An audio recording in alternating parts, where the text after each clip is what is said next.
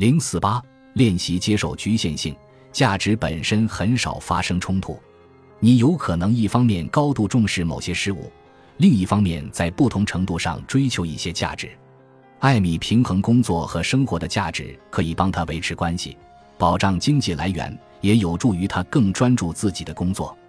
而他对音乐和创造力的热爱，可能会让他放弃这种价值。有时，我们价值中的目标会发生冲突。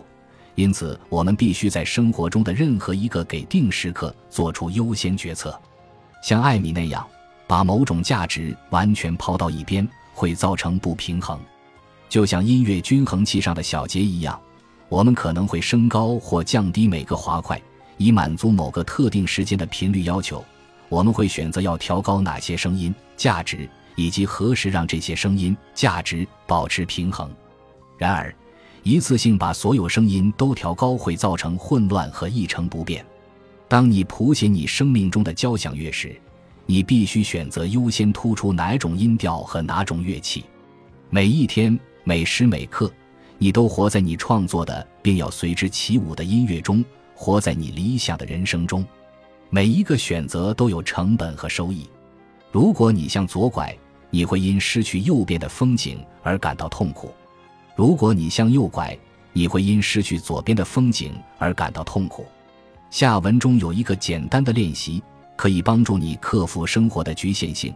当你身处过度关心的境地并感到不适时，这个练习可以为你提供帮助。暂停，在进行想象成功的练习时，你会产生令你不适的想法和情绪。回忆一下这些想法和情绪。现在把这本书放在一边。要么闭上眼睛，要么凝视你身处的房间。吸气时，富有同情心的对自己说：“我在有意识的吸气。”正确面对与这个目标相关的焦虑、沮丧或失落感。在呼气的时候说：“我保持接受的心态并呼气。”为了实现我们更大的目标和价值，生活对我们施加了一些限制，而你坦然接受。对自己多次重复这种表达。我在有意识的吸气，我保持接受心态并呼气。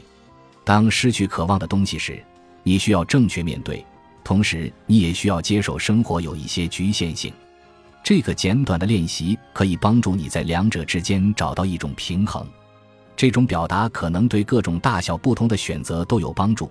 当你想吃掉整个比萨时，你的追求是保持健康；当你想多看一集电视剧时，你的追求是在第二天上班时保持集中的注意力，你一直在往正北方向走，并与不适感并肩而行。